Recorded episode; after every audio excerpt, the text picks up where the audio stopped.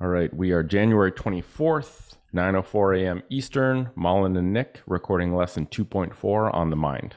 Three, two, one. Hello, beautiful humans, and welcome to lesson 2.4. Thank you for being here, and thank you for making a commitment to take responsibility for your health. Uh, in today's lesson, Malin and I are covering the mind, and we want to share our experience with mental health and some of the principles that we implement in our lives. Um, as always, if you have any questions about the lesson or you want to contribute resources or a layer two conversation, uh, please message us on Slack. And apart from that, let's dig in. And maybe a good place to start, Malin, is if you want to share uh, your experience with mental health, and then I can do the same, and then we'll go through all the topics that we have listed. Sure, sounds good.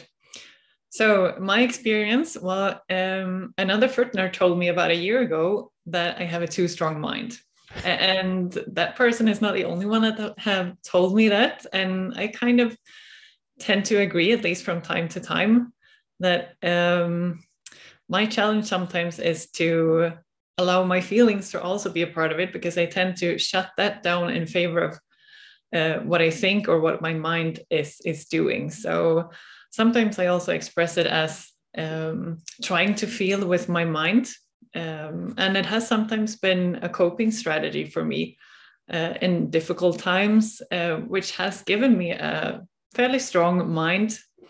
Uh, but it also comes with challenges, of course, because my challenge sometimes is that um, I have a very busy mind and a very dominant mind, and I, I work a lot with making it be not so busy and also being a bit more aware um, of when my mind is sometimes playing me tricks. So, awareness is really key to mental health for me. Uh, both awareness of uh, and maybe knowledge about how the mind works, but also awareness of my own mind and how I can work with that. Uh, and maybe not always believe what I think, because that's one of the key things also when working with the mind. I think trying or being able to observe how I think uh, and maybe be be something bigger than just what I think. Um, and maybe also thinking about that it could actually be so that that I may be wrong, as one of my favorite authors uh, puts it. He actually has a book uh, named that, which is good to keep in mind. Uh, for me, also being present is both a challenge, but also a key to to mental health and my best or my biggest inspiration on that is my kids because uh, fortunately they haven't yet learned to be distracted uh, by a lot of things. So they are mostly present all the time. They are being in the moment and they don't hold on to whatever is on their mind. They just say it out loud um, in order for for to express it and to interact with with others. And i think a lot of us have a lot to learn from that actually so that would be basically my experience or thoughts on mental health. Leave it up to to you next.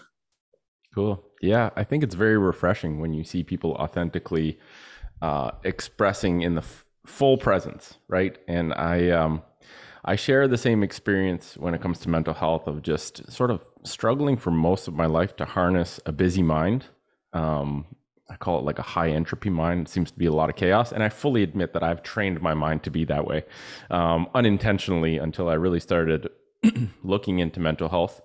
Uh, you know, essentially training my brain for years to be constantly problem solving, which, um, you know, running, uh, st- starting a business when I finished physio school, that was actually a very productive thing, right? Um, there's always problems to solve if you run a business. And so constantly working to solve those problems was very productive, but it came at a cost, which was a very busy, sometimes out of control, distracted mind, um, causing issues with sleep or causing issues with being able to be present in relationships.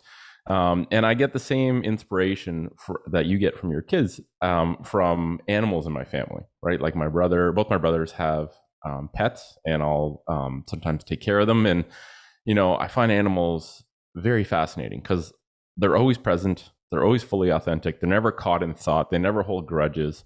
Um, they are authentic products of their environment. And um, you know, one of my brothers adopted a dog from Greece, and and uh, it was an older dog, and so training the dog has been a challenge because she was a street dog for most of her life. And there's this you know, saying in in animal training where there's no bad dogs, there's only uninformed owners mm. or untrained owners. And I really find like in my life, I've I used to just say, oh, I just have a crazy brain. I have a, a busy brain, and I kind of like forfeited responsibility by just saying, oh, my brain's just like that. But what I realize is that same saying in animal training applies to humans, right? Like there's no um, there's no bad brains, no bad minds, only untrained owners, right? And when we look at depression and anxiety, we often look at these as sort of like broken minds that are need something else to fix them. Um, but I really have started to look at it myself as just I was just an uninformed owner of this brain for a long time, and um, my current sort of perspective in terms of my own mental health is just to work on cultivating an ordered mind. Um, kind of like the same metaphor for like an ordered home, right? Having a home that's clean and ordered is really the result of taking careful action um, and and cleaning the home intermittently and being mindful of where I put where I put things in the house.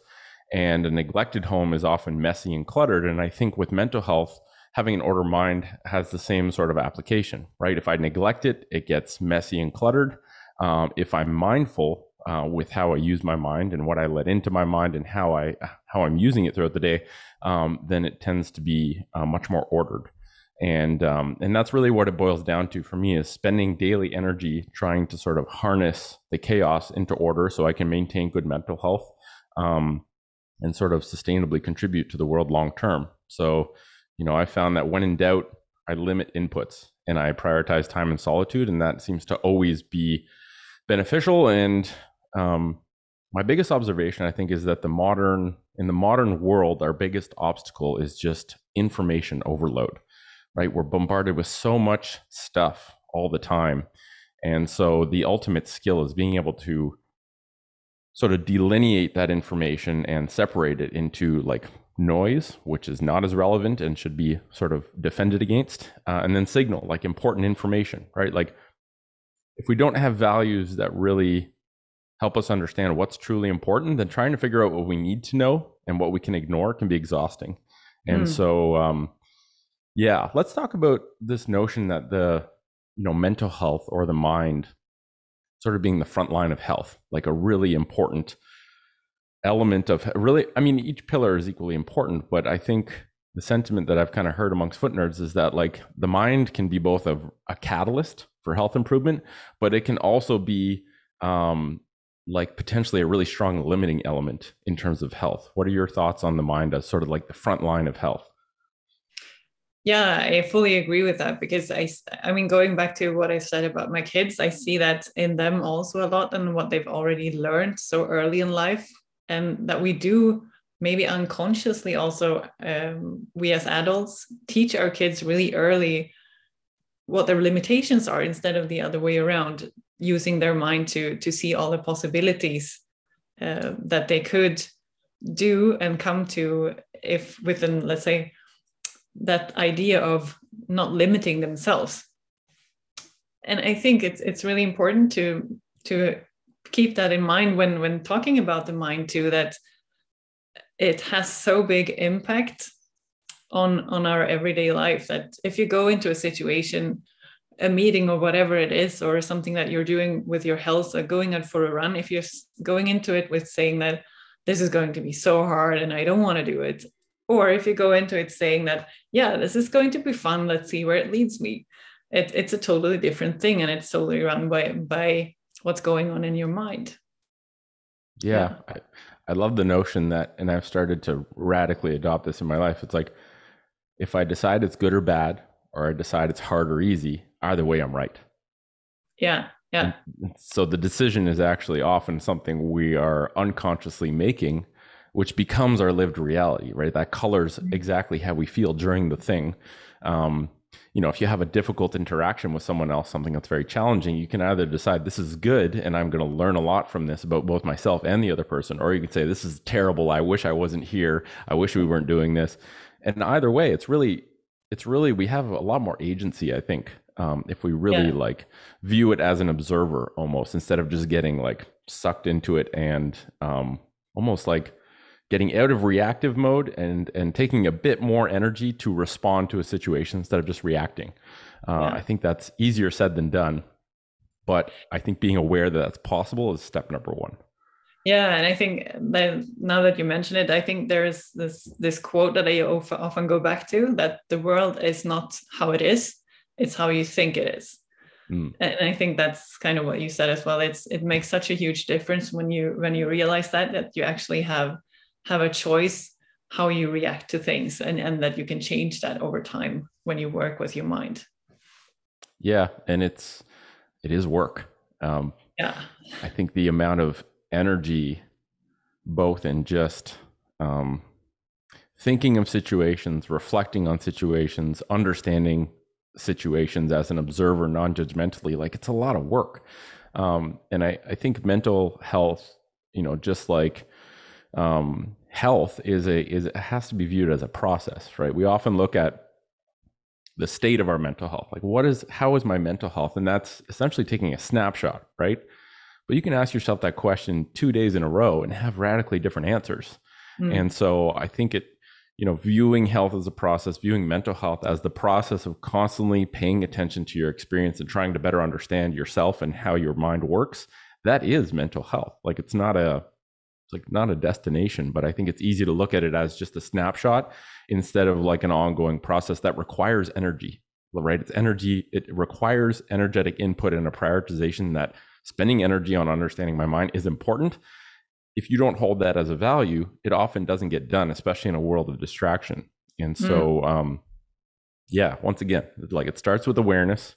From awareness, we can start to be um, sort of we can start to cultivate some some self-awareness as time goes on but we have to know it's important enough and possible to do before we actually engage with that. Um, maybe let's talk about our definitions of mental health because i think it's i think it's healthy and good that we all have different definitions but i also think it's good to discuss our definitions to see what the common threads are. So mm. if someone asks you what mental health is or how you define mental health what would you say? Well i, I would uh, focus really much on on awareness, uh, both of how my mind works and how I can work with it and maybe not against it. Um, and that ability that we already talked about to observe my mind and to be present with that um, rather to than being just absorbed by my mind and letting it rule everything yeah. yeah. and how would you define presence like if someone says when you when you say presence what do you mean by that yeah, that, that's a good question, actually. I'm asking it because I was trying to think of it. I was like, I don't know. I don't really know how to yeah, define that. I I would I would define that as as being uh, fully absorbed in the moment and not thinking about what I'm going to do next, and also not thinking about something that happened a while ago. So when I'm in a situation talking to someone, not thinking about what I said two minutes ago and how that might have been, and also not thinking about what I'm going to say next, because or just being now where I'm at it at in the conversation in this moment. Hmm. That would be my definition, I think. That's a good definition. I think it's like, you know, the past and the future can only occur in our mind. Yeah. Like they can't actually the only thing we have is every second of of every day. Um and it's and it's you know if if if everything we've always done with our minds is essentially training our minds to be the way they exist right now and we're used to always ruminating on stuff or having like multiple paths of thought right you might be listening to someone but you might be thinking of something you need to do later the more we do that the more we train our brain at getting good at doing that and the more we detrain our brain from being able to just be completely immersed in the present moment. So i think once again it takes like an awareness that that is it's important to be present it's healthy to be present um, but also a sense of importance that it that's something we need to work on. Um, and you know i i i really wish in physio school i had learned more about mental health because i you know looking back so many of the patients i worked with mental health was a massive obstacle to them actually make, getting better. And I didn't know anything about it myself. My my own mental health was terrible. Now that I look back, um, and so there was no way I could possibly help them or understand how mental health integrated into their like physical recovery or physical process of improving their health. So, yeah, I don't think it's talked about very much. I, I think the awareness for the word mental health is big because we know we have like mental health problems as a collective, but I don't actually think we dive into the nuance of what does mental health even mean? How does one cultivate improved mental health? Um, what are the indicators of poor or good mental health? Like I've never heard that really unpacked in professional circles that I've been in. Um, and sort of my definition of mental health would be the ability to drop into the present moment with a calm mind and able to meet challenges productively um, and the daily process of improving self awareness. So it's a process. Being able to be in the present moment with a calm mind, I think, is like the perpetual challenge. Um, but you have to know what the objective is in order to get there, right? Even if you're not there right now. And theoretically, if it's a process, you might never get there, but you're always striving to kind of be better at moving towards there.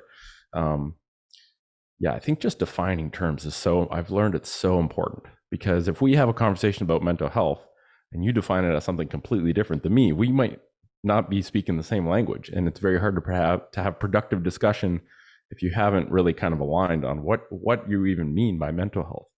Um, let's talk about yeah, I think that's that's really interesting. Also, that you said that not even in in physio school uh, you discussed that even because so where I come from the more the corporate world, there's always a lot of talk about how can we, especially from a management perspective, avoid mental illness. But as you say, it's it's never really defined what is mental health. You just define what's mental illness, and then it's right. assumed that everyone knows what the healthy part is. But yeah, that's really interesting. And I think it would benefit a lot to really have a clear uh, and agreed definition of mental health also in that world.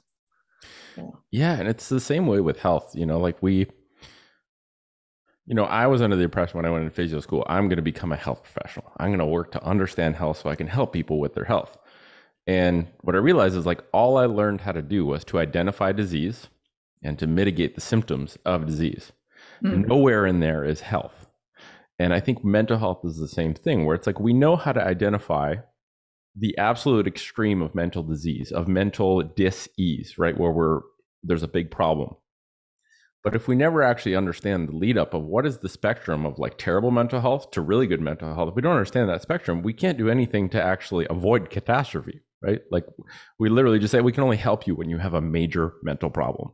Mm. And I think that's a, you know, if that's the case, it's not much of a surprise that so many people hit that catastrophe, hit that level. And sometimes it's like the silent disease, right? Because we don't, there's no external, like when you break your arm, you put a cast on, there's a visible thing that says like that person had an injury. I think a lot of people just walk around with um, a sense of uneasiness in their mind um, and it's almost been normalized to the point where we just accept that that might just be our reality uh, because we're never taught that it could be different. We're never taught how to, like, you know, if you're overweight or you don't have a lot of strength, we know if I go to the gym, I change what I eat or I do strength training, I will get stronger. I will lose weight. We're not the the parallel of mental health is just not there right? Like physical training has a different aura and a sense of cultural cultural awareness compared to something like mental training. But I think mental training is the more important one from the perspective of the society we live in today and the fact that most of us are walking around with cluttered minds that are giving us problems that we create ourselves um, because we don't know how to sort of identify them. Um, yeah, very interesting. How it's like it seems to be like a big blind spot in in in culture. We we talk about it, but the blind spot is that we don't actually understand what we're talking about, or or even make efforts to really unpack and talk about it um, until it's a big problem. So yeah, and I think maybe part of it is that information overload, or the I mean all the screens we walk around with all the time that really distract us without maybe sometimes even realizing it. Um, so it's it's really something that's um, oh, there's this book in, in Sweden. I, I, don't know if it's translated to English yet, but it's called, if you translate it, it's called The Screen Brain. Ooh, that's a good title. and and there's even a version of uh, Screen Brain Juniors. So it's it's focused on how it affects our kids. Mm. And I think that's even more important because at least I, I'm so old that that I grew up without a screen, which mm. I think is good.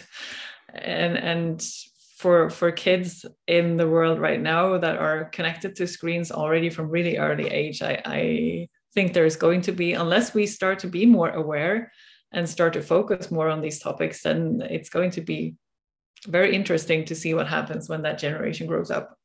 Yeah. Interesting is a gentle way of putting it. Uh, I agree. It's it's definitely concern. I mean, I see it in my own life how quickly I can get hacked and roped in by uh, the dopamine factory, right? The screen that is on us all the time, and I can only imagine. You know, when I was going through high school, I had a flip phone, which I'm very grateful for. Mm-hmm. Um, and even that was like, you know, there was no there was no apps, right? All you could do was text, and even that was exciting. It's like, oh, I could talk to people now with this little computer in my pocket.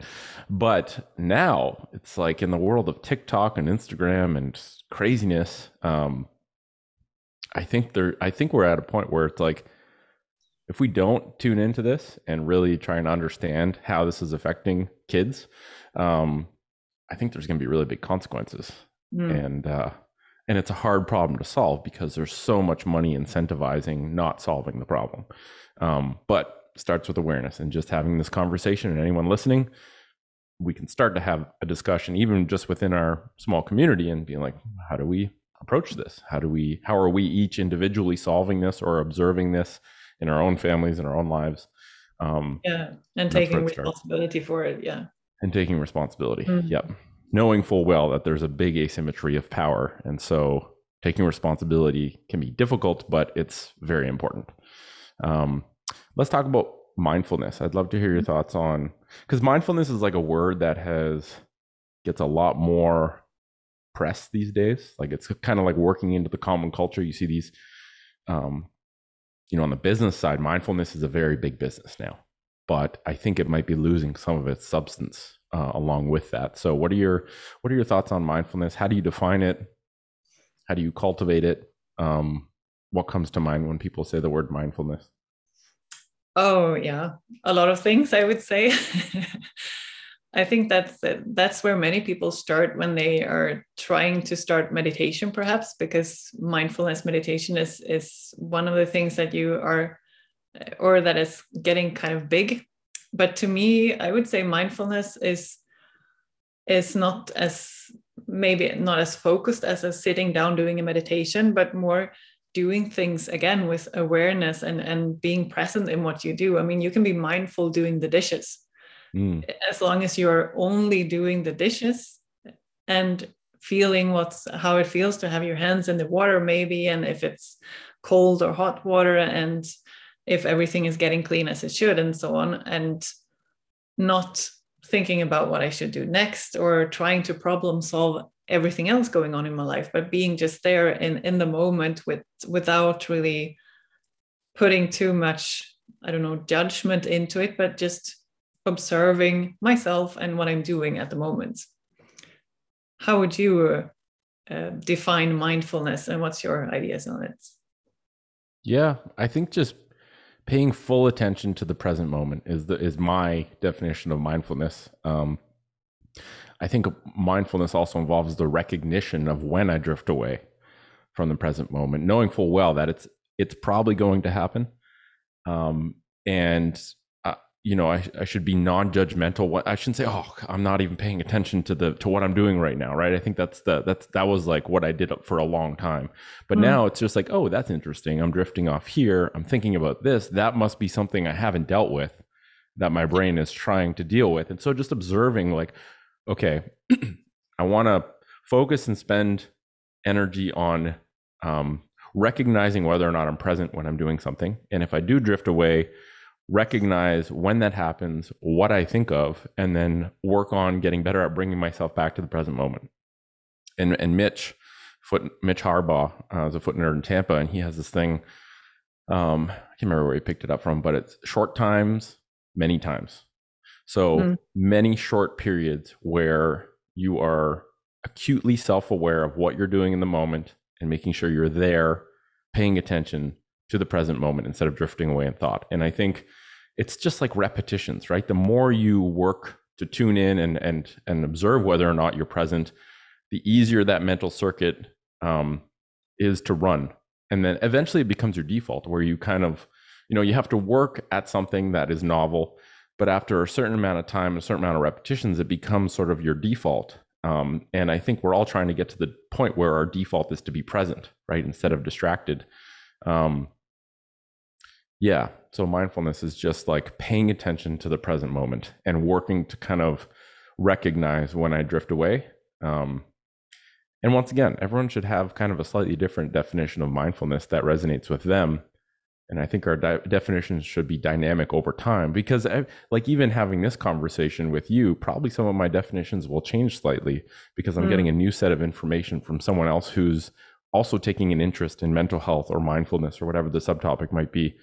Um, and so, like, having loosely held having high conviction in whatever definition you have, but holding it loosely so that you can keep it flexible and changeable over time. Yeah.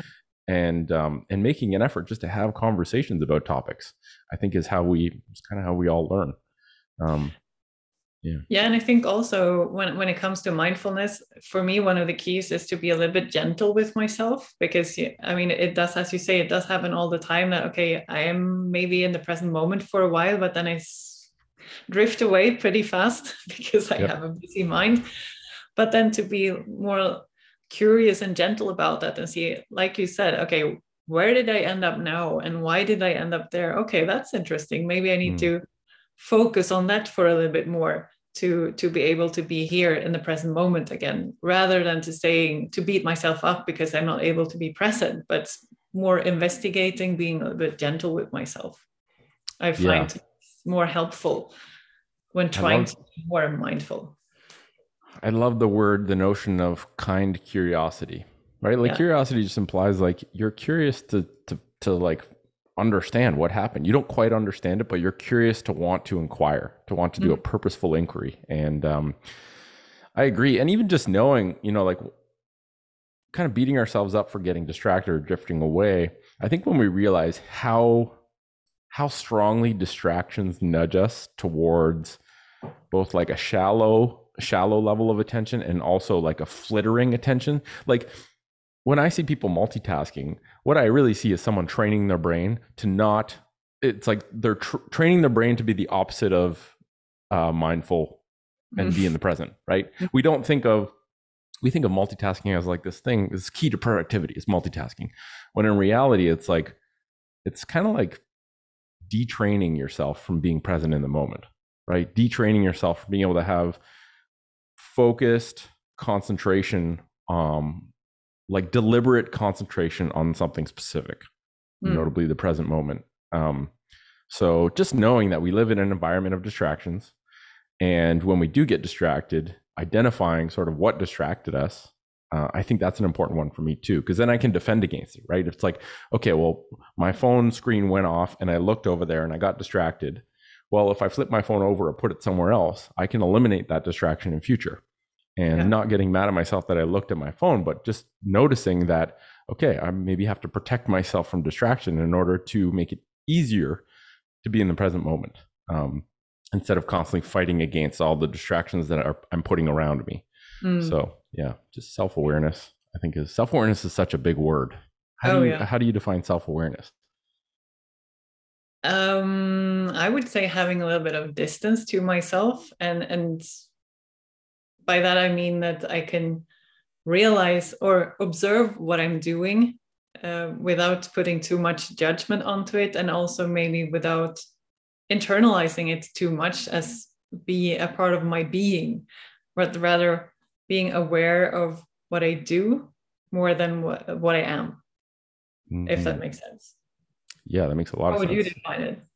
Well, if, just to put a pin in what you're saying, I think I've often conflated what I do with who I am.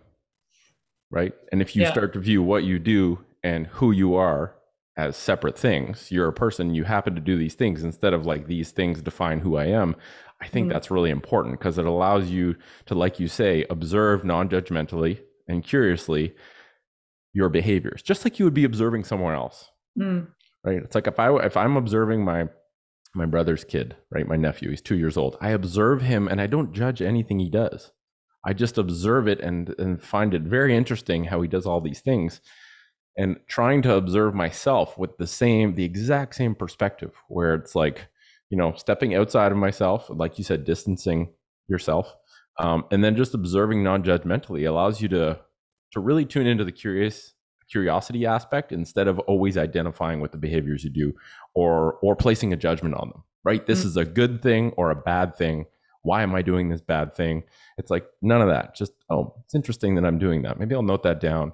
And if this behavior doesn't reflect the type of uh, behaviors that I want to do based on the person I want to become, then I got to figure out how to unwind that behavior. It's not like I'm going to stop doing that. It's like, well, what, what's the reason I'm doing that? There's always a reason, right? Behaviors are just solutions to problems that we face. And if they're habits, they're problems we face on a repeated basis. So, really, I think you actually get much more solution oriented when you're curious because you're actually trying to understand it instead of just labeling it good or bad and then trying to force it out. It's like you're actually trying to understand what is the cause of that and often that leads to self awareness insights that trickle over into other areas um, of our life. So, um, mental training and solitude. That was sort of the next subtopic. So, you know, I had never really, I picked this up from Sam Harris in the Waking Up app, this whole notion of mental training to sort of like go along with the parallel physical training, right? We look at physical train. I need to, if I train myself physically, I will be left with a body that's adapted based on the training stimulus that I expose it to. Started to really think of mental health, uh, working on my mental health as like mental training. What tools do I have? You know, like in the gym, you might have dumbbells, barbells, kettlebells. What tools exist in the realm of mental training? And how do I program that into my life, just like I incorporate physical training? So, what are your thoughts on sort of the notion of mental training and then also solitude? Like, how big of a role does that play in your life? How do you define solitude? I'd love to hear your thoughts. Mm, solitude is not very present in my life, I have to say. I guess when you have kids, it's much more difficult. I, exactly. I would love to, but that, that's well, because of that, it actually gets even more important because I really cherish the moments in solitude that I have a chance to get, and I try to get it uh, from time to time because I see that it makes such a difference. Um, I try to spend time on my own in the evenings when the kids are asleep, um, and, and also sometimes, if possible, in the morning to at least get some moments every day to just kind of let things that are going on in my mind come to or come down a little bit so that it gets a little bit calmer and I can see more clearly. Um, that's that's kind of my tools that I use, but there's of course also many other ways that you can train your mind, not only solitude, but also, I mean, specific um, methods and, and, so on to to work with your mind, depending on where you're at uh, yourself, of course. But uh, how would you look into it? Well, I heard that, I, like, I very recently heard a definition of solitude that really resonated, and I, I I can't remember. I think it might have been Cal Newport in his book Deep Work defined it, where it was like being free of input from other minds. Mm. And actually, it may have been Sam Harris, regardless, free of input from other minds. And they went even deeper to unpack this. Said like, no, uh, input from other minds can be, you know, and the easiest one we think of is like if you're speaking to someone, right? Someone is speaking to you, there's input coming from someone, another mind, but also like listening to a podcast, reading a book, reading an article. You know, these are all you're receiving input created by someone else.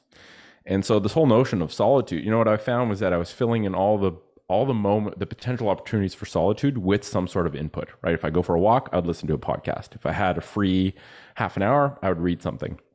And I love doing those things, but what I realized is like I was never actually spending time free of input from other minds. And that was creating like clutter because I never had the opportunity to really like spend time with my own mind. Um, mm. So I think solitude is like, I view that as a mental training tool. Um, and I've started to look at the difficulty of being in solitude. Like, how much discomfort do I experience when I'm in solitude as an indicator as to how much have I ramped up my dopamine system, right? Like, mm if I've been really seeking dopamine and and gravitating towards that, it could be anything, right? It could be like apps, it could be entertainment. Um, it can be entertaining, really exciting project ideas that get me very excited. Um, it can be any form of drug, coffee, cannabis, anything. If I'm really responding to those dopamine triggers in my life, it seems to sort of like create a system where my system becomes less responsive to dopamine naturally, right? Like if there's a flood of dopamine, the natural response homeostatically is downregulate the dopamine receptors. And then when I go into solitude, because I've been downregulated, it can actually be very uncomfortable. If I've been, you know, it's kind of like a balance, right? If the dopamine goes high, there has to be a reciprocal balancing where the dopamine goes really low. And so I think for me, prioritizing solid time in solitude, and I, I don't have kids, I have a life where I kind of get to do what I want. I'm very lucky in that way. And so I can engineer solitude, but I find that when I am in solitude, it's a really good indicator of, um, you know, how little time am I spending in solitude and how much am I, how much do I need to recalibrate my dopamine system? I think solitude for me has been a really good training tool to just assess that. Um, and yeah, I think training focus too. Like my biggest mental training tool is to train the ability to focus on something, right? Because you just being able to focus on something. if you want to be in the present moment, you actually have to theoretically be able to focus your attention to the present moment. That's almost like a precursor step. Uh, and for me, the the the baby step for training focus was actually the balance beam. That's why I found it so powerful in my life because I was like, if I stand on one leg on something and try and balance and it's difficult, well, every time I fall off is a beautiful feedback mechanism to say you drifted off. You stopped mm-hmm. thinking of just one thing. And so that was kind of like my training wheels to be able to get to more routine um, and sort of more I would say difficult initially tools for mental training, uh, like meditation, for example. Um, but yeah, just being able to, I think training my focus is like my biggest thing with mental training. And that might be some, it might be like playful, simple things, right? Like balancing a stick on my hand and trying to just focus on not letting it fall off or standing on a balance beam or whatever it might be. Um, but I think it's easy to never have solitude unless you really think it's important, especially combined with the fact that solitude can be uncomfortable um, mm-hmm. I really started to notice the importance of that. So yeah. Yeah, yeah, and I, I really liked what you said about the connection to the dopamine because I've experienced that. What you mentioned also, of course, that when I try to be in solitude, that it just my whole body is more like trembling almost to to do something because it's so yes. uncomfortable to be there. But I I never actually connected it to the dopamine, but it makes a lot of sense. Yeah, and yeah, yeah, and it's I, I, recently listened to a podcast on Joe Rogan where he had a um, an addiction specialist, and she gave such a beautiful metaphor for this teeter totter. And on one side you have pain, and on one side you have pleasure. And the more time you spend with pleasure being ramped up, the more time reciprocally you're going to have mm-hmm. in pain to counterbalance it. Yeah, yeah. And this week, this weekend, I was at a cottage and they had a wood fire sauna, and we did like I have friends who do who run fairly intense sauna sessions. I will say mm-hmm. they're like very uncomfortable, very hot, fairly long. And what I realized was the opposite also held true. We we you know we'd get up in the morning, have some coffee, and we do a really hard sauna session, and it was almost like you know that teeter totter of pain and pleasure. We went into pain for a decent amount of time because we found it meaningful and we enjoyed the the challenge. Mm. But immediately after, I could do nothing. I could literally sit looking at a lake and I had it was like I was high. Yeah. And so yeah. the opposite also held true. And I think we often gravitate to all these sources of pleasure that are at our fingertips and around us all the time. And we're left with the pain. But if we do these hard physical challenges, we often get like this free, we get this free time in pleasure because we've put in some discomfort. I just, I'm still kind of yeah. working through yeah. thinking of that. But yeah, I think the dopamine dysregulation is like such a when she was talking about it, I was like, oh my god, this is like such an important concept today, mm-hmm. um, that we just don't talk about enough. And I think it's uh, I think it's profound. Yeah, I think so too. And I have a friend who she's been talking about that she's doing a dopamine reset recently. And I, mm. I didn't fully dig into what she was talking about, but now it, it makes actually a lot more sense. And yeah, I see where it comes from. Yeah. And we're just wired. I mean, we're wired to move towards pleasure and move away from yeah. pain. It's just like, yeah. but we're not wired to exist in the world of today. So once you know that, it it allows yourself to be a lot more forgiving, knowing that like you know, it's more work today um, to really find that balance, but it's worth it. You know, if you yeah. and and the, the crazy thing is like, you get to a point where if you hit that dopamine um, trigger so many times you end up having to continue hitting that trigger, not even to actually feel pleasure, just to not feel pain. Mm-hmm. And I think that it, that's where we get to, where it's like we just grab the phone. I'm so yeah. uncomfortable right now. I'm just going to grab my phone. I'm not even doing it to feel immense sense of pleasure. I'm, I'm just doing it to not be in pain. And mm. I think, you know, the longer we lean into that, um, the more we accumulate this deficit of dopamine that we have to confront at some point right? There's no in you cannot indefinitely hit the hit the dopamine trigger um, without the suffering on the other side. And i think a lot of mental suffering comes from just maxing out that dopamine trigger in whatever way um, and not realizing that there's a cost to that. And mm. um, it makes you really start to view hitting that dopamine button much more objectively because you're like, I know there's going to be a counterbalance to this. So maybe I won't lean into it as hard because then I, I'm saving myself the pain on the other end. Um, yeah. Anyway, yeah. I'll reference the podcast in here because I think the, you know, I think we'll probably have some layer two conversations about addiction that are very relevant. So. Yeah, yeah, and then it all comes back to the mind again and the awareness of what's actually going on and and being able to reflect on it and and also maybe consciously or maybe easily consciously put yourself in those situations where you experience the kind of pain to make it balance a little bit more mm. so i hmm. think that yeah it's it all comes back to to being aware of what's going on in our minds basically kind of yes which is like not an easy task and a lifelong you know lifelong work uh, but yeah. i think it's very rewarding once you start to really see oh, yeah. the um, the results from putting in that effort. Um, I'll quickly talk about rain, and then maybe we can talk about meditation, and then we'll do reframing. So, yeah. Rain was a term that Mitch um, Mitch Harbaugh's done a lot of work to kind of um, into mindfulness and meditation, and has learned from some really good teachers. So I really enjoy talking to him about this, and I'm sure he'll have good conversations for layer two. But rain is a term coined by Michele McDonald, and it was popularized by popularized by people like Tara Brach and Judson Brewer, who both work in sort of the mindfulness meditation space. But essentially, it's a tool to understand and to help change our habits. And RAIN stands for recognition, acceptance, interest, and non-identification. And so it kind of like it kind of touches on a lot of things we've already sort of spoken about, right? recognition being kind of self-awareness, accepting non-judgmentally with curiosity, having an interest uh, in understanding it, and then not identifying with whatever's going on. And so I, I think really it, rain just describes the qualities of our attention that make up a complete moment of uh, mindfulness right? Like a basically an alternative a framework that helps us explore an alternative to simply blinding blindly reacting to what's happening around us. And it offers us choice right? A choice of how we want to respond and so, you know, as an experiment for people listening to this, start applying rain in your life, right? So, and I'll give like a concrete example. You have a um, a disagreement with someone you work with. It's a very heated disagreement. People get emotional. People maybe yell.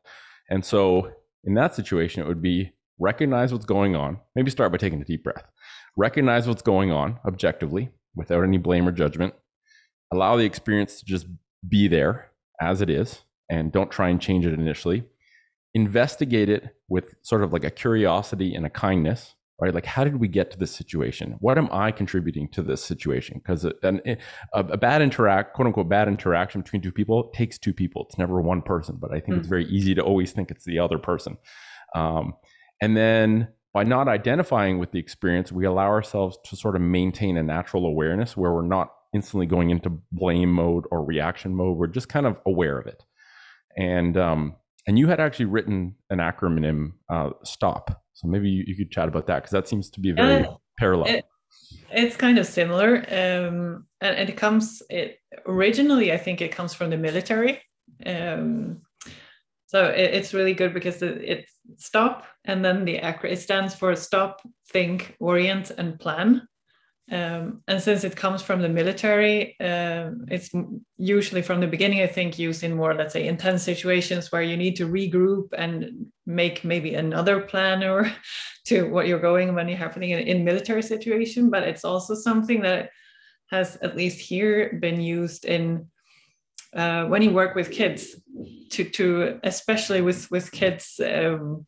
with having maybe uh, like autistic kids and those kind of diagnoses uh, to give them a framework to really have something to hold on to that it's easy to to define saying okay stop.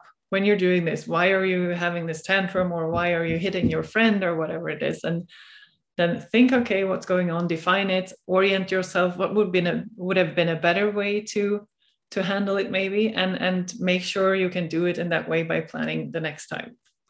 So it's mm. it's kind of the same concept but not not quite i would say. Yeah and that's you know sometimes all it takes is a pause right? Like we we it's so easy to just get hijacked and be going towards uh, on this path that we don't e- we didn't even actually decide to go on that path. It was decided for us. And so just taking a pause like a deep breath and giving yourself like a tiny bit of space to just actually think so you can respond instead of react i think that's a very you know and it, it's it's probably most difficult to remember rain or to remember stop if you've never done it before right? It's very difficult because we're creatures of habit right? Our neural circuits just run and the more times specific circuits have run the easier it is for them to continue to run whether we're aware of it or not. But the first couple of times you intentionally implement that um, every time after that it gets easier right? Yeah. and and like we said it's like the goal should you know it doesn't have to be this long explicit thing where you take 10 minutes and go through recognize allow all that kind of stuff but it can just be quick. And the more you do it the more reps you do the easier it is to remember to do it and the quicker you end up going through it. And it might only take you 10 seconds but i think as an exercise um, you know whether it's stop if you're in a very intense situation or if maybe if you have a little bit more time like you're reflecting on something after the fact maybe rain is better there. Um, once again rain is recognize recognition acceptance interest and non-identification. And so it's really just about gaining some awareness non-judgmentally about what happened or what is happening being curious and then sort of deciding what you want to learn from that lesson. Um, and I think that's a more energy intensive path to take, but it's also a much more rewarding path in terms of gaining a better understanding of yourself um, and avoiding blaming others. Um, because I think that's the, it's often the easiest thing to do is like basically accept that the world, there's a problem with the world, with others, or with the world around me. Um, and that sucks. And I don't like that. Mm. Whereas it's much more difficult to say, what am I doing to contribute to this? and yeah. how can i change how i'm responding to situations like this especially if i find myself in a repeating pattern of having poor interactions it's like well it's time to look in the mirror. And i think rain just allows you to look in the mirror without any sense of blame on yourself just being curious. Um, yeah and especially if it's like you said if it if it's habitual things that that keeps keeps repeating over and over like if you always at five o'clock in the in the evening end up in a fight with with someone because you're hungry then maybe use this framework to see okay next time this happens let's see just recognize it accept and and, and so on. Go through the through the framework to to use it. And then as you said it's hardest the first time but if you decide on a one specific thing that you want to change that maybe habitually occurs and then use this framework it gets easier and easier. And then it's probably easier to implement also on on other areas to may to get the framework itself to set as a habit when when things occur and when you end up in situations or when you want to change something or yeah yeah and even um you know the deep breath for me serves serves as a prompt mm. often where it's like okay if all i have to do to do is remember to take a deep breath and then my, that deep breath instantly reminds me to go through sort of something like rain or just to take a second to observe it all I have to remember is to do the deep breath, and the deep breath is the prompt to the go, then go into it. So you have to kind of, it's like a, if you treat it like a game, like oh, I forgot to do any of this. Um, how am I going to remember next time? Well, I'll try this experiment. I'll try having some sort of prompt, or better yet, if there is a specific person that you find yourself having um, challenging situations with, and they matter and they're meaningful in your life, maybe you mention it to them. Say, hey, I'm trying to work on this thing where I go through rain um, or go through this process to kind of recognize when I'm getting triggered or when I'm, you know, reacting in a bad way. So can you kind of remind me just to take a pause or do you want to work on this together? Do you want to do you want to talk about what rain means? I just learned it. You know, like I think really involving others because we learn through others right? We learn through interactions with others. We're mirrored through interactions with others. And oftentimes, the things we're most critical about in others are really the things we're most critical about in ourselves. So, involving others in our process of trying to improve self awareness, I think, is really beneficial. And it brings up the conversation of mental health, self awareness, which is probably a good thing if more of us are talking about it. Yeah. Um, let's talk about meditation. I'd love to hear your yeah. thoughts um, on meditation. You know, what from you know when did you discover meditation and you know there's a lot of ways to apply the word meditation so what ways do you apply it in your life where does meditation play a role in your mental health process um, yeah love to hear your thoughts. Yeah uh, i could talk i think for hours about meditation so i'll try to keep it short.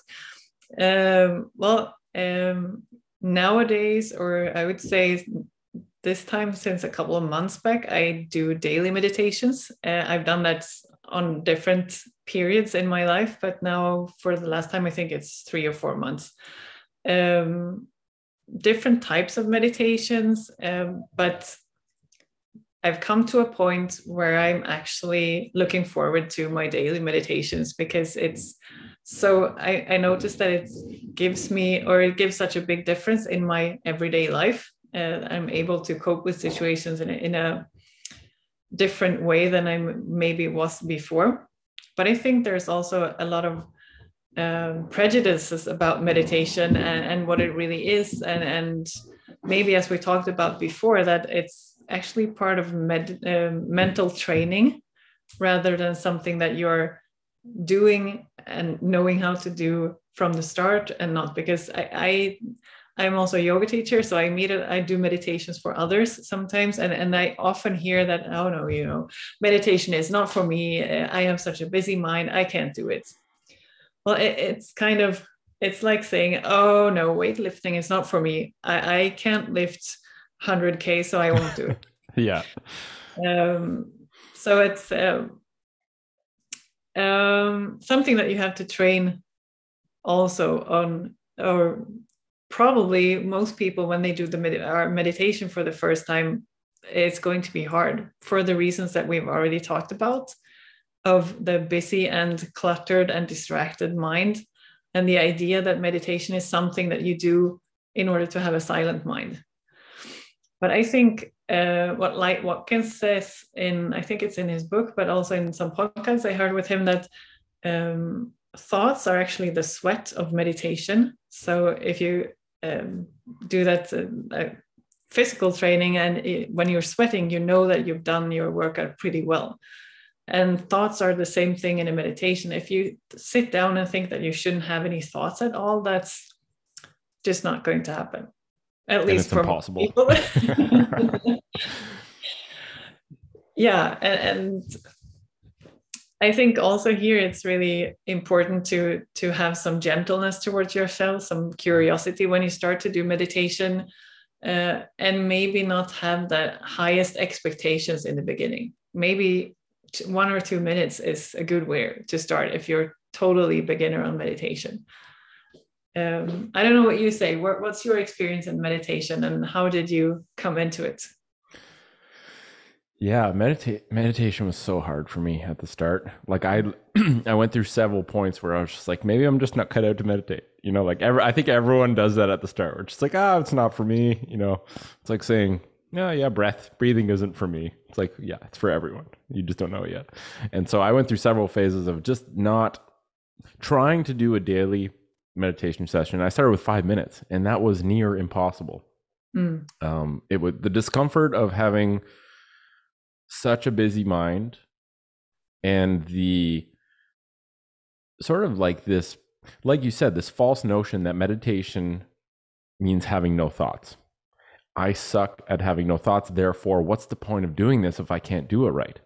And for me, Light Walk, hearing Light Watkins on the Rangan Chatterjee podcast and then buying his book Bliss More and reading like really when he laid out, most people think meditation is zero thoughts, someone sitting upright in like half lotus, um, completely peaceful. And he's like, what reality is, is you sit on the couch like you're watching Netflix all slumped over and you show up for two minutes and regardless of what happens, you feel good that you showed up.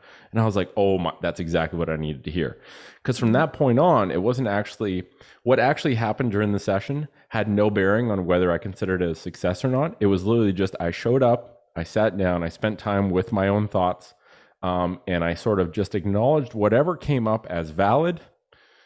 And it didn't it didn't have any bearing on whether I was meditating well or not meditating well. Right. Once I got rid of that notion and it was just showing up, like you know, I've I've helped tried to help some people get into a meditation habit. I was like, just start by putting a yoga cushion or something, like create a space where you meditate. just go there and sit there for 10 seconds and then leave and just know that like you've started right even if nothing happens there even if you just sit down and then get back up you're starting to build sort of like the habit of going to a certain place intentionally and taking time to do this thing which is hard right now but gets easier as time goes on and so i probably started like probably three years ago i used the waking up app to get up to five minutes a day and then that was mm. good. And then i got up to 10 minutes of listening to like a guided meditation. And then i went back down to five minutes but i did it with nothing. Um, and i actually started by just looking at i had like this little shelf with some plants and i would just look at the plants for five minutes and just like recognize where my brain went and acknowledge everything as okay and and i started to look at where my brain went as something that was really informative it's like clearly that's a problem i haven't dealt with that i'm not dealing with because I'm procrastinating, but it's constantly coming into my awareness. So I started to really tune into the thoughts and then now I meditate twice a day for 20 minutes. And like you like you, I actually look forward to it most days. The second session sometimes is harder at the end of the day. Um, but I actually look forward to it. And if I you know, if there's something that happens and I and I don't get that session and I actually feel significantly less clear. And mm. so i will purposefully just be like this is too important to skip and then i'll i'll go and find a place to do it. Um, but i really like this concept of um, call it inbox zero. And it was a metaphor that i heard from naval ravikant and he talked about how when you first start meditating it's kind of like you have this inbox this email inbox that has a thousand emails that you've never checked. And so they're just waiting there and kind of like eating away at your background mental energy because they're there. Your brain knows they're there. You're not dealing with them.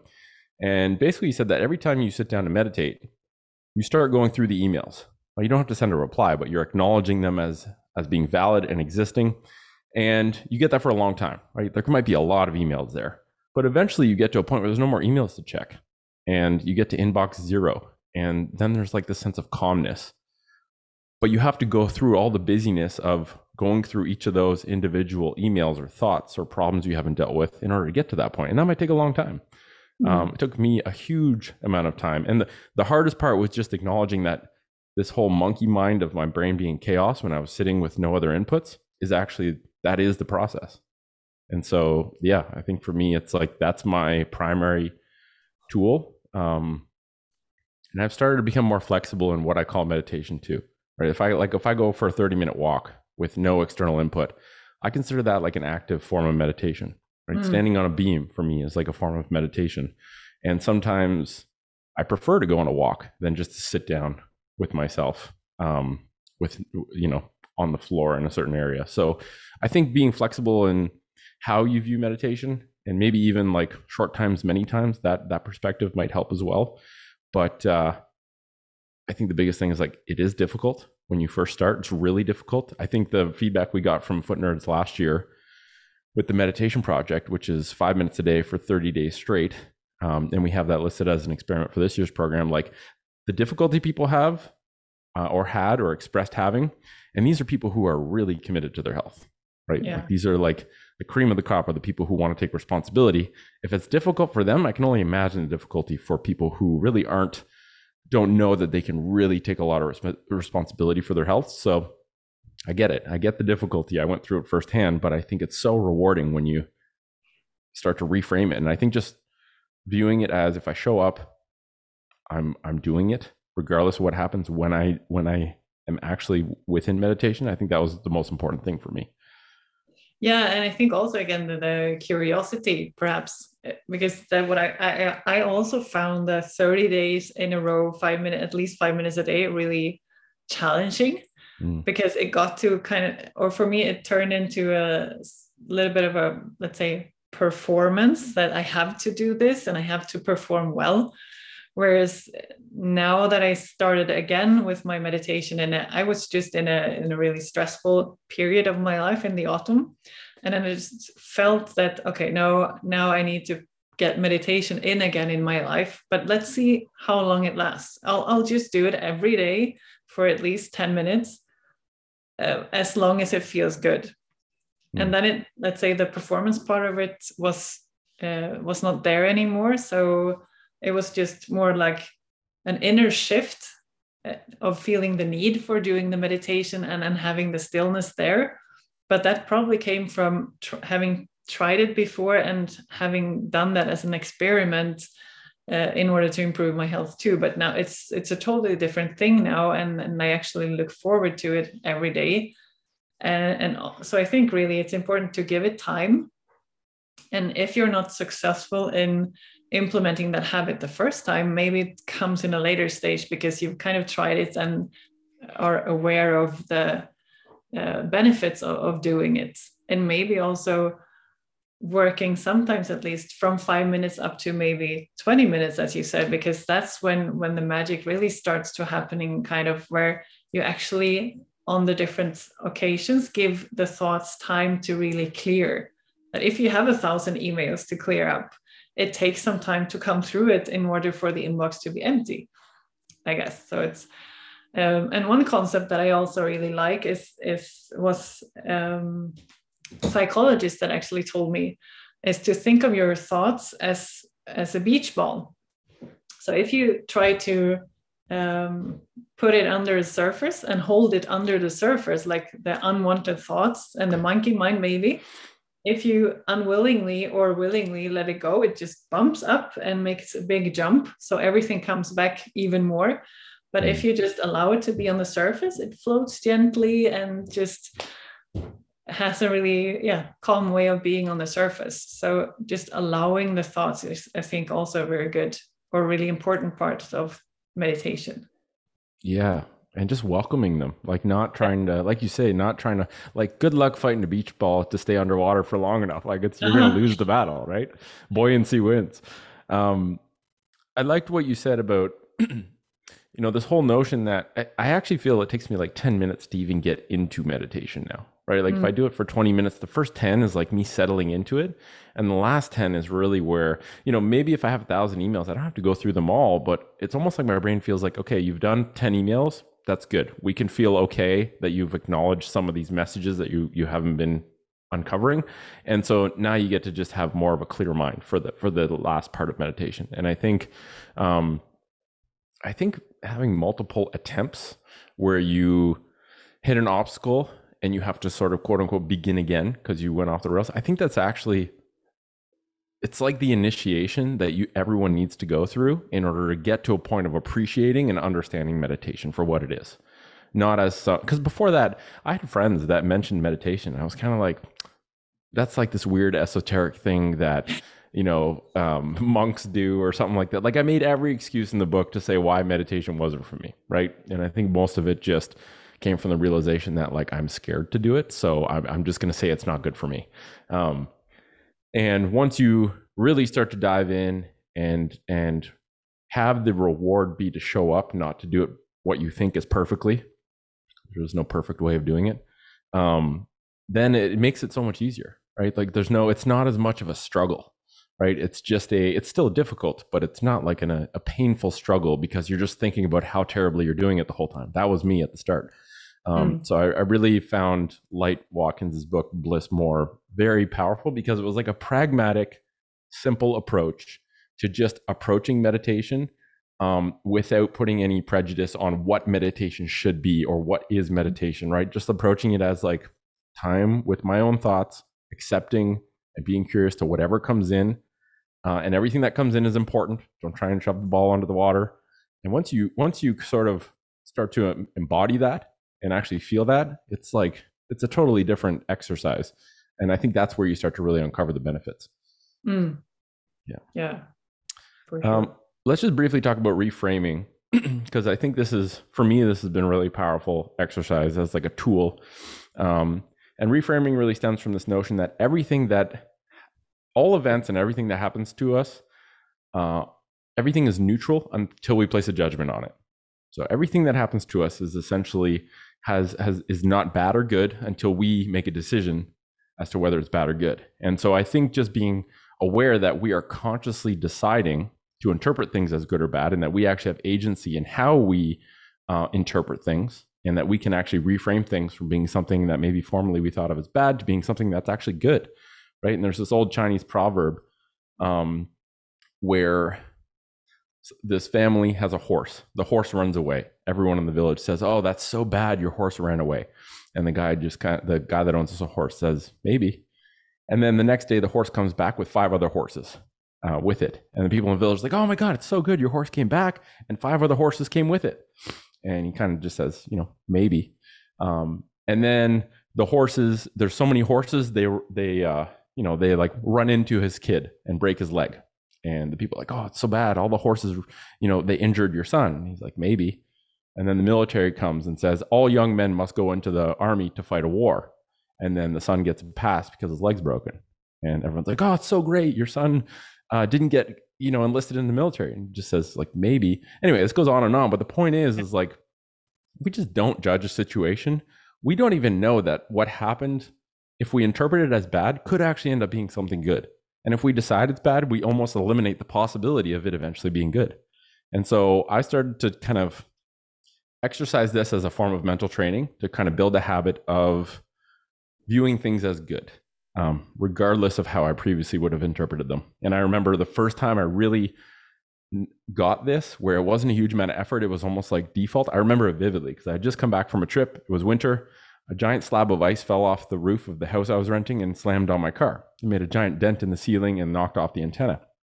And I remember it was the first time that, and I was like sleep deprived. It was a like a struggle of a flight and there was snow everywhere. I had to clean everything. And the easiest thing would have been to be pissed off that ice slash slammed my car. And instantly I was like, didn't hit the glass. I could still drive my car. And so I just chose, I just chose to think of it as like, it could have been worse. This is actually pretty good.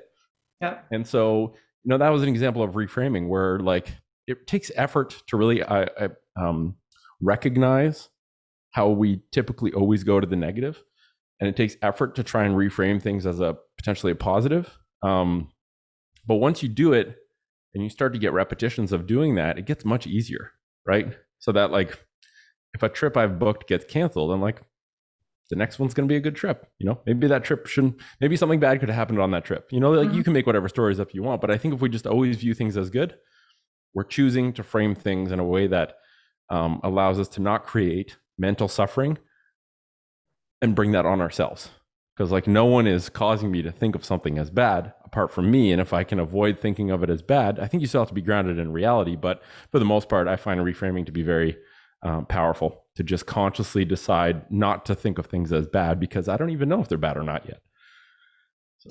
yeah yeah and and I, i've also heard that that chinese proverb and it's it's so good because it makes you remember all those things and i think here it's it's also what you're saying is it's such a good example of how you really need to work with your brain and your mind because i mean i think the research has shown that we're five or ten times more prone to remember or focus on negative things. And it's it's from like when we were like living out in nature and we had to be really observant of, of dangers and negative things coming up because it was a matter of survival. So that's how, just how the brain is wired. But now we focus maybe too much on the bad things where we don't have to. So this is really a good tool of how you can work with with your brain in order to cope with with that and really reframe what, what's going on in your mind. And again being curious about how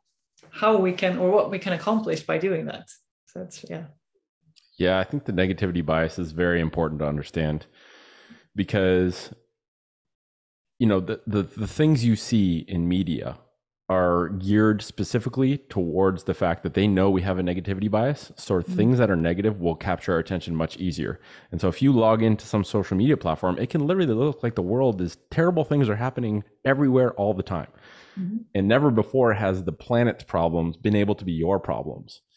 But I think a realization we have to have is like i'm self-inflicting this right i'm choosing to tune into all the problems that are happening um, and letting them affect me whereas i could probably just start to parse out some of the noise and realize that like i know i have a negativity bias. I know that all the negative things aren't actually relevant. I don't need to know all these things. Um, and so being able to defend ourselves starts with an awareness that we have a tendency to view negative things as more important because from a survival perspective like you said negative things are more important to stay mm-hmm. alive. Um, and just knowing that just know just the awareness of our negativity bias can oftentimes give us an extra set of thoughts to kind of work with when we're when we're starting to get into negative um, ruts and ruts in terms of our thinking. Um, let's talk about just briefly mental hygiene, and then we can mention some experiments, and then we'll wrap up. Sure. So I really like, you know, I started to kind of think of this as a parallel, and I'd love to hear your thoughts on this: um, dental hygiene and mental hygiene, because I think when we talk about mental health, this is sort of like the pragmatic, practical element that I think people can latch on to and have it be more concrete instead of just like this esoteric thing that mm. some people do. Um, and you know, if dental hygiene is sort of at a simple level, reducing the amount of refined sugars you eat and cleaning your teeth daily, to me, mental hygiene is reducing the amount of noise we allow into our minds and doing some daily cleaning, which for me is meditation or solitude. Um, mm. What are your thoughts on sort of like how do we get people to have mental health or a mental health practice be more concrete and relevant in their lives? Like how what conversations have you had and where you've been able to sort of express what mental health is to you and help someone engage with the process of understanding mental health a bit more and how they can actually develop their own practice Oh, that's a really good question. And and I really like the the definition of mental hygiene compared to dental hygiene, by the way. Yeah. It's really makes it so so simple to remember. Uh, and I think simple is maybe a keyword when you want to encourage people to focus more on their mental health, to realize that it's not really something that's that is complicated or strange or only the um, hippie yoga people doing and, and so on. Um, and I actually had not too long ago a discussion um, about this at work because very fortunately our uh, top manager at work he encourages people to meditate so he says yeah everyone can um, use the company um, yeah, use the company credit card to buy access to meditation apps, but he never really said why they should go meditate. So mm. uh, we had a discussion on that um, to just bring forward the um, benefits of focusing on on your mental health a little bit more. And mainly the input from most people was, "Oh, that's so relieving to hear that I can start just doing five minutes a day, and I will actually experience some." some benefits from it like decision making uh, easier to make decisions or problem solving capabilities or whatever you can fo- uh, direct it towards in a work situation. But i think um, most people think that mental health and maybe meditation and mental hygiene it sounds really complicated. So i think we need to really um, making it easier or sound simpler maybe and i think what your definition here with the dental and mental hygiene is a is a really good one because it's so easy to remember. Everyone brushes their teeth right. uh, because they know the benefit of it. And similarly i think everyone should take care of their mental hygiene because they should know the benefits of it. Yeah and brushing your you know i think making it accessible i agree. I think that's the biggest thing right? Like people we talk about mental health. It's this thing we're aware of we don't know how to define it. We don't know how to concretely apply mental health training in our life. And I think most people still look at it from the snapshot perspective, where like my mental health is good or bad, but it, it's like saying my dental health is good or bad. Um, but they don't know that brushing your teeth can be very simple, take up very little time, and requires no skill. You just literally have to rub a toothbrush on your teeth. You just literally have to sit with yourself and accept curiously whatever happens. And I think. Mm like you said, the relief that people feel where it's like, oh, all I have to do is five minutes and I can actually get benefit from it. It's like, you know, we all know we brush our teeth to prevent cavities. Mm. We don't know that we can do small behaviors each day to prevent mental health um, issues. And um, yeah, I think even just from the mental hygiene perspective, like a, a little daily check in of like, how am I doing? How is how are my thoughts? How am I feeling? What are my emotions like? Just a brief check in, even if your meditation session is just that, um, taking a couple minutes to check in with yourself, that can be a good um, way to apply mental hygiene. I think high quality sleep and and um, I think you wrote hen and egg because it's you know it's like does sleep lead to better mental health or does mental health lead to better sleep? I I don't even know if it matters because for me when I started meditating, my sleep got way better and then my mental health was better. So it's like I don't even know if the directionality matters, but I think just knowing that sleep is important and I'm sure your lesson on sleep will, did a great job at sort of unpacking that. But I think we underestimate how important sleep is for our mental health. Mm. Um, and then just periods of reduced input, right? Like we're it's so easy to constantly be plugged into work or to entertainment or or to be speaking with others. And I think just simple things like taking a half an hour and going on a walk with no external input can be radically refreshing for the brain. And we underestimate how accessible that is. Everyone can go out for a walk. Um, and we underestimate how impactful those simple things can be, right? We think we have to do the crazy thing of meditating like a monk for half an hour to get any effect, when in reality, it's like really simple things compound. You just have to get started. Yeah, yeah. And, and maybe going back to the dental hy- hygiene again, uh, I think the hard part there is reducing the refined sugars, at least for most people. And similarly with the mental hygiene, the hard part is probably to reduce the noise. But again, there is, as you said, it doesn't have to be that that complicated or difficult. Like going on a walk, like you said, is, is one thing. Um, and maybe also consciously limiting the input from from social media or from screens or whatever is also something that can be pretty hard, but also brings huge benefits if you really do it. Like for instance, I, I try to um, limit my screen time when from when I pick up the kids in the afternoon until they go to bed. Uh, I put my screen on a.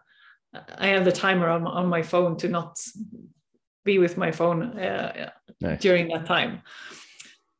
And it it gives me a trigger when i sometimes even grab my phone anyway and say oh yeah right i'm not supposed to do this now. It can be pretty hard like with the refined sugars and, and the teeth but um, uh, beneficial when you put in the work i would say. Yeah i was watching a video the other day that someone sent me by a guy called sadhguru and he had a great metaphor. He's like he's like diarrhea can be exhausting He's like, if you ever had diarrhea, it is you're just drained. You're yeah. you're like a zombie. It's exhausting. And he's like, what's the first thing you do when you have diarrhea? You stop eating because clearly whatever you're eating is not your system's not liking it. Mm. And you know, he likened it to uh, we we often have mental diarrhea, right, where we continue taking in, consuming all this stuff, and we are being mentally exhausted and having no energy left. Mm. But what we don't think to do is to stop consuming right? Like the the miserableness of of being exhausted from mental diarrhea leads us uh, and the world around us nudges us towards consume more things to get the dopamine, right? To relieve the discomfort.